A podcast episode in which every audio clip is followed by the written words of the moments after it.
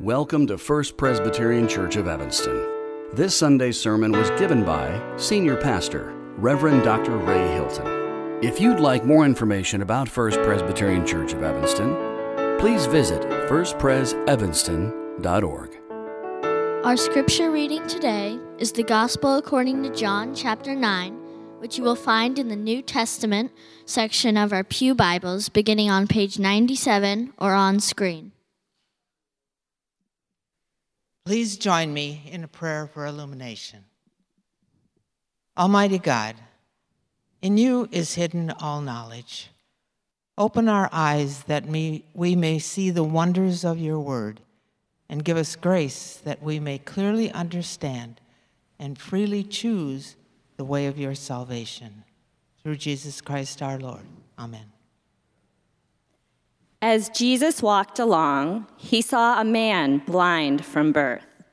His disciples asked him, Rabbi, who sinned, this man or his parents, that he was born blind? And Jesus answered, Neither this man nor his parents sinned.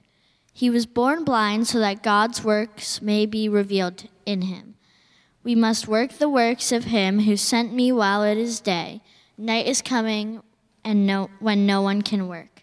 As long as I am in the world, I am the light of the world. When he had said this, he spat on the ground and made mud with the saliva and spread the mud on the man's eyes, saying to him, Go, wash in the pool of Siloam. Then he went and washed and came back able to see. The neighbors and those who had seen him before as a beggar began to ask, Is this not the man who used to sit and beg? Some were saying, It is he. Others were saying, No, but it is someone like him. He kept saying, I am the man. But they kept asking him, Then how were your eyes opened? And he answered, The man called Jesus made mud, spread it on my eyes, and said to me, Go to Siloam and wash. Then I went and washed and received my sight. They said to him, Where is he? And he said, I do not know. They brought to the Pharisees the man who had formerly been blind. Now it was a Sabbath day when Jesus made the mud and opened his eyes. Then the Pharisees also began to ask how he had received his sight. And he said to them, He put mud on my eyes, then I washed, and now I see. Some of the Pharisees said, This man is not from God, for he does not observe the Sabbath. But others said, How can a man who is a sinner perform such signs? And they were divided. So they said again to the blind man, What do you say about him? It was your eyes he opened. He's a prophet. The Jews did not believe that he had been blind and had received his sight until they called the parents of the man who had received his sight and asked him, Is this your son, who you say was born blind? How then does he now see? And his parents answered, We know that this is our son and that he was born blind, but we do not know how it is that he now sees nor do we know who opened his eyes. Ask him. He is of age, he will speak for himself. His parents said this because they were afraid of the Jews. For the Jews had already agreed that anyone who confessed Jesus to be the Messiah would be put out of the synagogue. Therefore, his parents said, He is of age, ask him. So, for the second time, they called the man who had been blind, and they said to him, Give glory to God. We know that this man is a sinner. And he answered, I do not know whether he is a sinner. One thing I do know that though I was blind, now I see.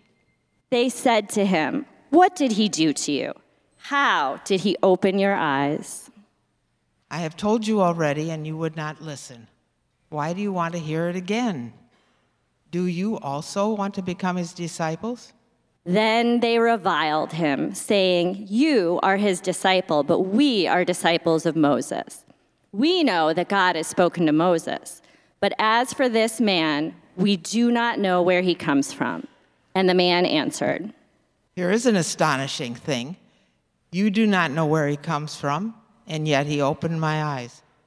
We know that God does not listen to sinners, but he does listen to one who worships him and obeys his will. Never since the world began has it been heard that anyone opened the eyes of a person born blind. If this man were not from God, he could do nothing. They answered him, You were born entirely in sins, and are you trying to teach us? And they drove him out. Jesus heard that they had driven him out, and when he found him, he said, Do you believe in the Son of Man? He answered, And who is he, sir? Tell me that I may believe in him. And Jesus said to him, You have seen him, and the one speaking with you is he. And he said, Lord, I believe. And he worshiped him. Jesus said, I came into this world for judgment, so that those who do not see may see, and those who do see may become blind. Some of the Pharisees near him heard this and said to him, Surely we are not blind, are we? Jesus said to them, If you were blind, you would not have sin. But now that you say, We see, your sin remains. This is the word of the Lord. Thanks be to God. Thank you, Harper and Marilyn and Melissa, for reading scripture for us today. Last week, for those of you who were here, you might remember that we read a, a similarly long passage. And the interesting th- thing about the Gospel of John, there are these long discourses that you'll find in the passage, but they're quite intriguing when you begin to read them. Last week, we read from John chapter 4 about the woman at the well and her conversation with Jesus. And I don't know about you, but whenever I read John chapter 4, I can't help but feel compassion for this woman for her lack of faith and for her misreading of Jesus. And the reason why I feel compassion for the woman is because I think her upbringing and her exposure, her exposure to the centuries of, of racial and ethnic conflict that exists between Jews and Samaritans, I think all of those social issues have somehow conditioned her, her action and her reaction to people who are Jewish. And you saw that in the text. And yet, despite her social context, I think this woman had a fundamental problem that afflicts all of us. And many of us in this room, including myself, have been or we are being affected by this fundamental problem, and that is the problem of spiritual blindness. And I'm going to say more about that in a moment. But you'll notice in the story last week that once Jesus revealed himself to the woman at the well, she confessed her faith in Jesus. Her, and I'll use this word, her spiritual eyes were, were opened, and this woman took off running. She ran right back to her village and she shared the story. She shared her story.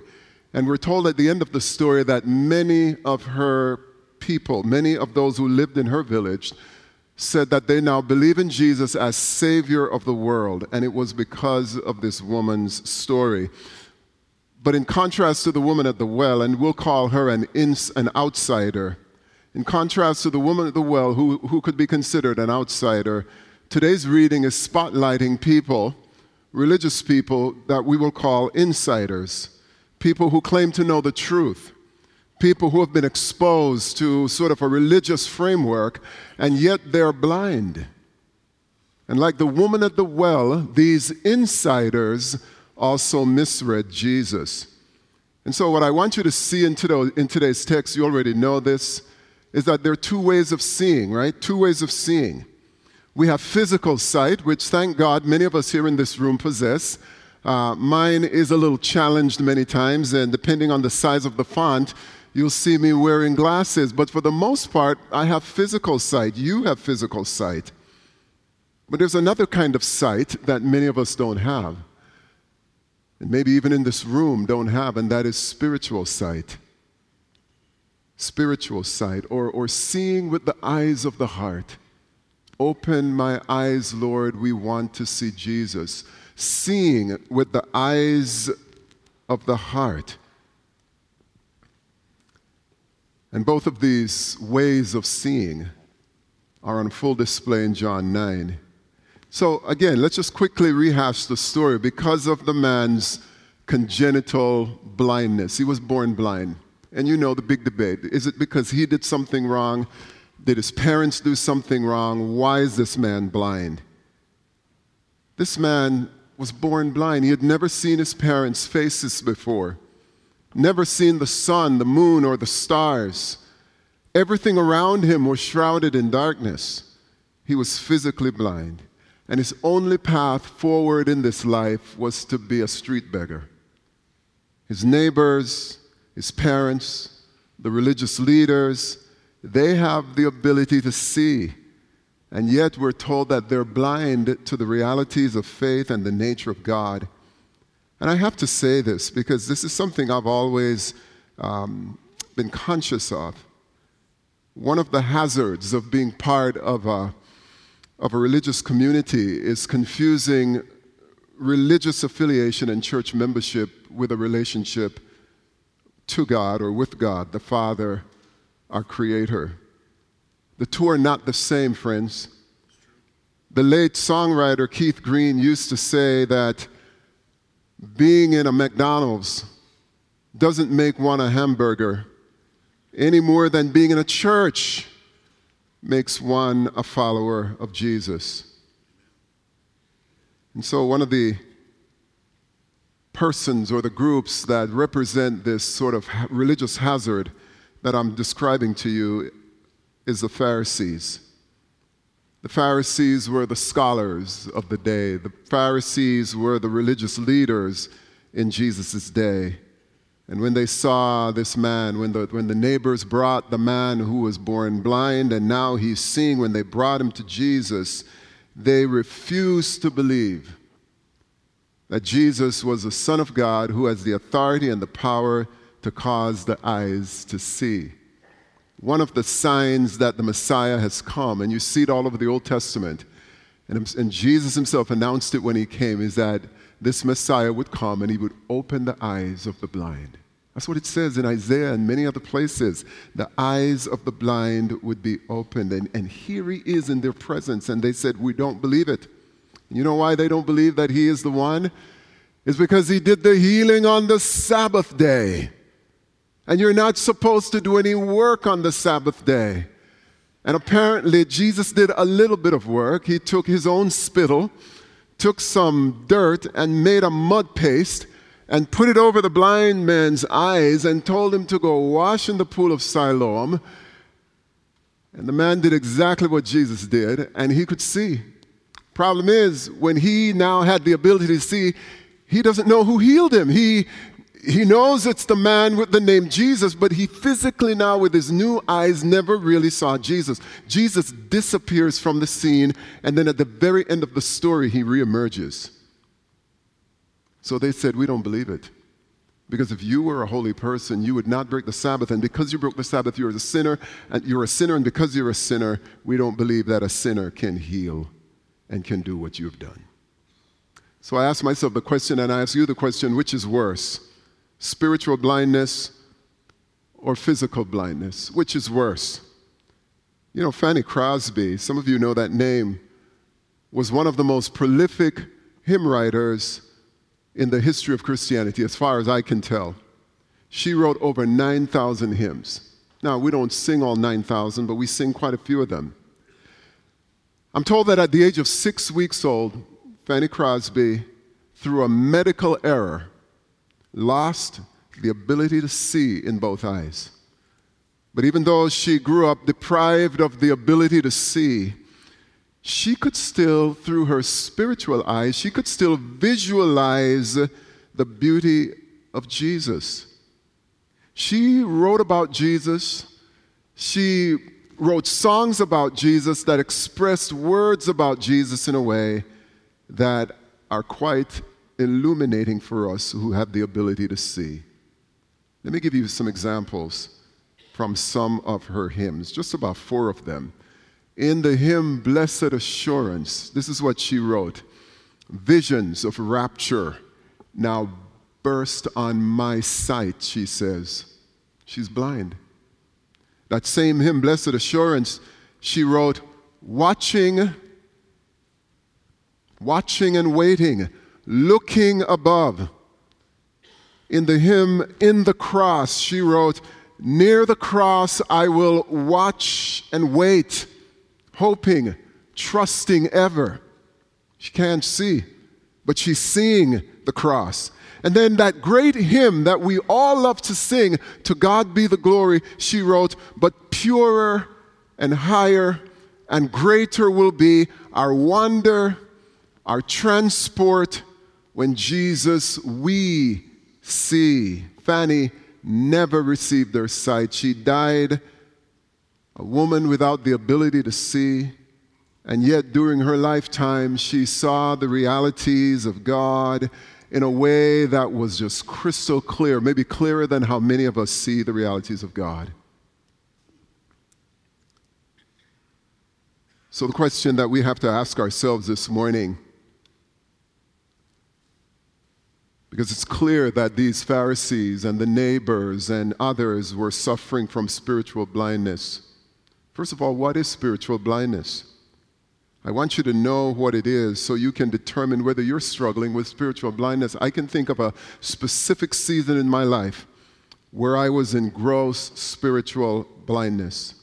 Spiritual blindness describes a person who cannot see or understand spiritual truth or reality.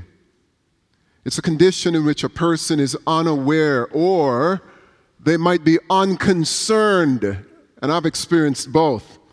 Unaware, unconcerned about the deeper meaning and purpose of life, and they cannot perceive or understand the things of God. Let me give you an example from, second, from 1 Corinthians 2.14.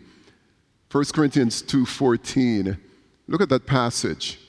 Those who are unspiritual. Another way to say that is those who are spiritually blind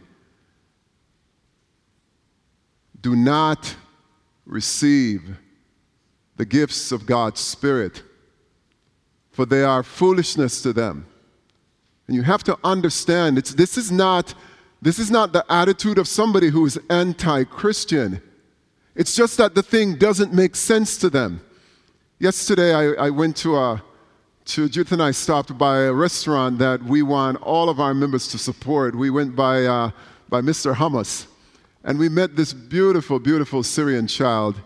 She just, she just bubbles over with joy and her English was just so perfect. And I said to her, What's your name? And she told me her name. And I said, Did you grow up speaking English? She said, No. She said, When I was living in Egypt, and she lived in Egypt for a while, they were encouraging her to learn English. And she said, Why do I want to, why do I want to learn English? I speak in Arabic. English is foolishness to me. She was not against English, it just didn't make sense to her. She couldn't see the value of learning English. She said, Now that she's in America, she's so glad that she's learned English. So when you are spiritually blind, the things of God are foolishness to you, and they are un, those people are unable to understand them because they're spiritually discern, discerned. With spiritual blindness, and I've been there, friends, you read the Bible and the Bible doesn't make sense. It's like nonsense. With spiritual blindness, you find yourself not believing and having a lack of faith. Your mind is closed off to spiritual matters. You lack spiritual discernment. You look at what is dark and you say, Oh, there's nothing wrong with that. And you look at what is light and you say, Why would I want to live in the light? And you prefer the darkness over the light. And why is that? It's spiritual blindness. With spiritual blindness, we focus on the material and what is worldly. And we pursue that because we think, what else is there? Even at the expense of pursuing God. Spiritual blindness prevents a person from experiencing what Jesus said, I've come that they might have life and have it abundantly. It prevents us from experience that abundant life to which Jesus calls us and the peace that comes from a relationship with God. Yesterday, Judith and I was with a member of our church who was going through some major, major health challenges. And I said to this dear lady, Are you afraid? And you know what the lady said? No, I know that my life is in the hand of God. That's the peace that passes all understanding.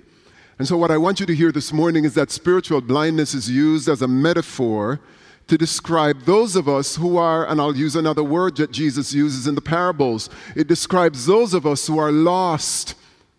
And you might say, I'm not lost. I know my way around Evanston. I know my way around the world. I'm smart, I have a GPS, but it's not talking about that kind of lostness. It's talking about a kind of spiritual lostness where you fail to realize that you were made for God, that, that, that your purpose in life is to come home and be in union with God, and you don't know how to find your way to God. You're lost. And what makes it doubly hard is that often when we're lost, we don't know it describes those who have strayed from God's path. It describes those who are resistant to the truth of God's word. Doesn't make sense. We live in the 21st century. Why would the Bible teach that? It's good to ask those questions. How is spiritual blindness removed, though? And thank God that it can be removed. It can be removed right here this morning. The short answer is that Jesus Christ is the one, the only one, who can shine his light into our hearts so that we can see. You and I, we cannot remove this malady of spiritual blindness. And here's why. Let me show you one other passage that is chilling when you read it. And it just goes to show why this issue is so critical. It's from 2 Corinthians chapter 4 and verse 4 where Paul writes to the church in Corinth and he says, in their case, talking about the people who are spiritually blind, the God of this world, who's the God of this world? Satan. The God of this world has blinded the minds of unbelievers. And why? Why? To keep them from seeing that's what we're up against here, folks. That's what you're up against. That's what your neighbors and your family members, that's what the world is up against. It's a spiritual battle, a spiritual struggle where the God of this world is working overtime to prevent you and me and people all over this world from seeing the light of the gospel of the glory of Christ, who is the very image of God. And so you and I don't have the bandwidth, the power, to just open our eyes and say, okay, I'll fix this. No, we can't fix this one. Jesus has to do it. So, how do we then? We know Jesus wants to change us. How do we, how do we, how do we move from that darkness to light? Well, first of all, I think it also involves seeking God. Seeking God. If you're here this morning and you want to remove the blindness from your eyes and you want to see, like that Samaritan woman begin to seek God. Be a seeker. Say, Lord, I want to know you. Open the eyes of my heart, Lord. I want to see you. I want to learn of you. I want to understand why you created me. Lord, help me.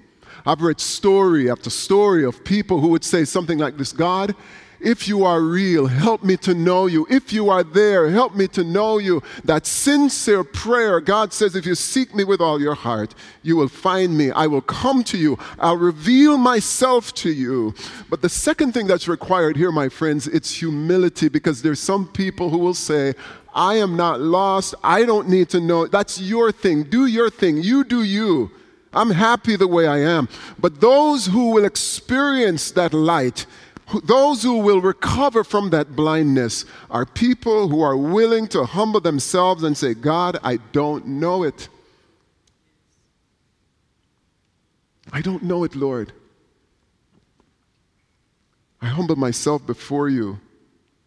When Jesus came to the blind man and said, Do you want to be healed?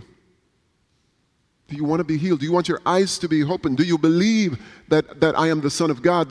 Well, Lord, if you could just tell me who you are, I will believe in you. That humility. And when Jesus said, I am the one, he falls to his knees and he worships him and he confesses him as his Lord. It takes humility. Look at the Pharisees no humility, pride, hubris, arrogance. We don't care what you're saying. We are for Moses. You go ahead. You go be with that Jesus. We're going to stand with Moses. We, you know, it's this closed box, hermetically sealed. I've got all the truth. Don't tell me anything. Often those people struggle to see. And then there must be repentance, turning away, seeking forgiveness, asking God just to, to cleanse you of every sin and to set you free.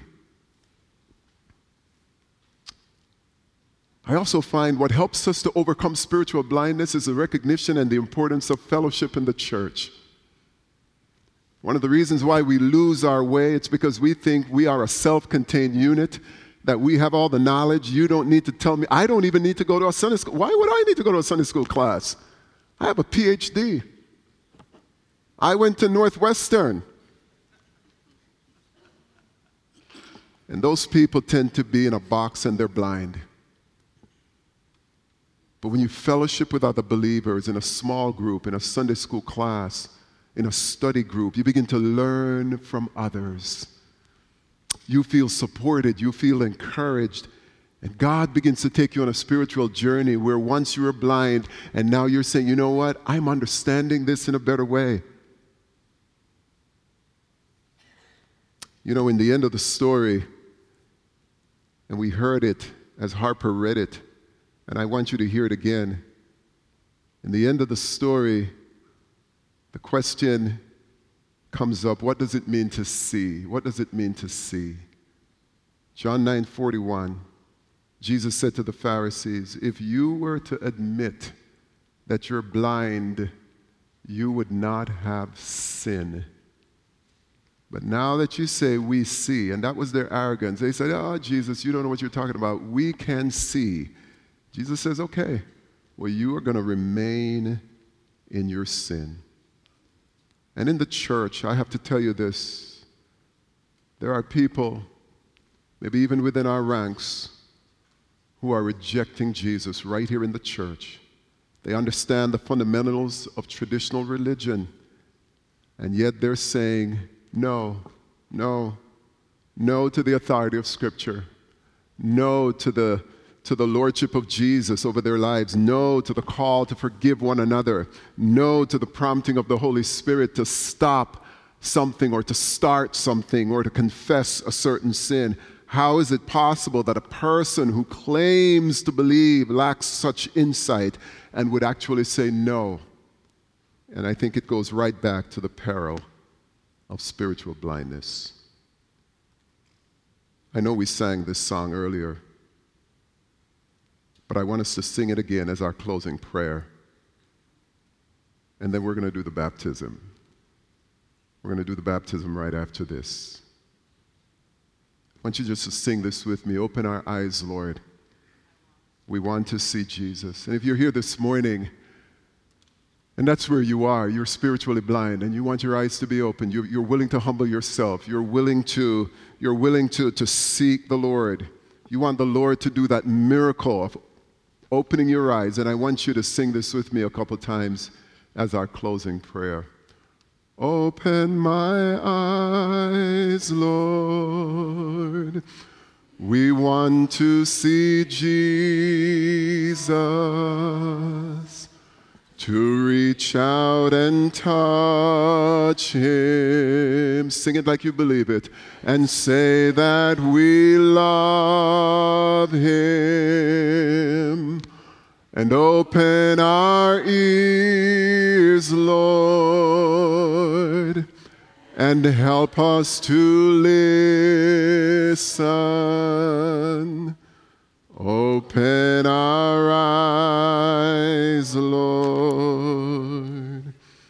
We want to see Jesus. And if you sing that and pray that with, with, with, with sincerity in your heart, I'm telling you, God will open your eyes so you can see Him.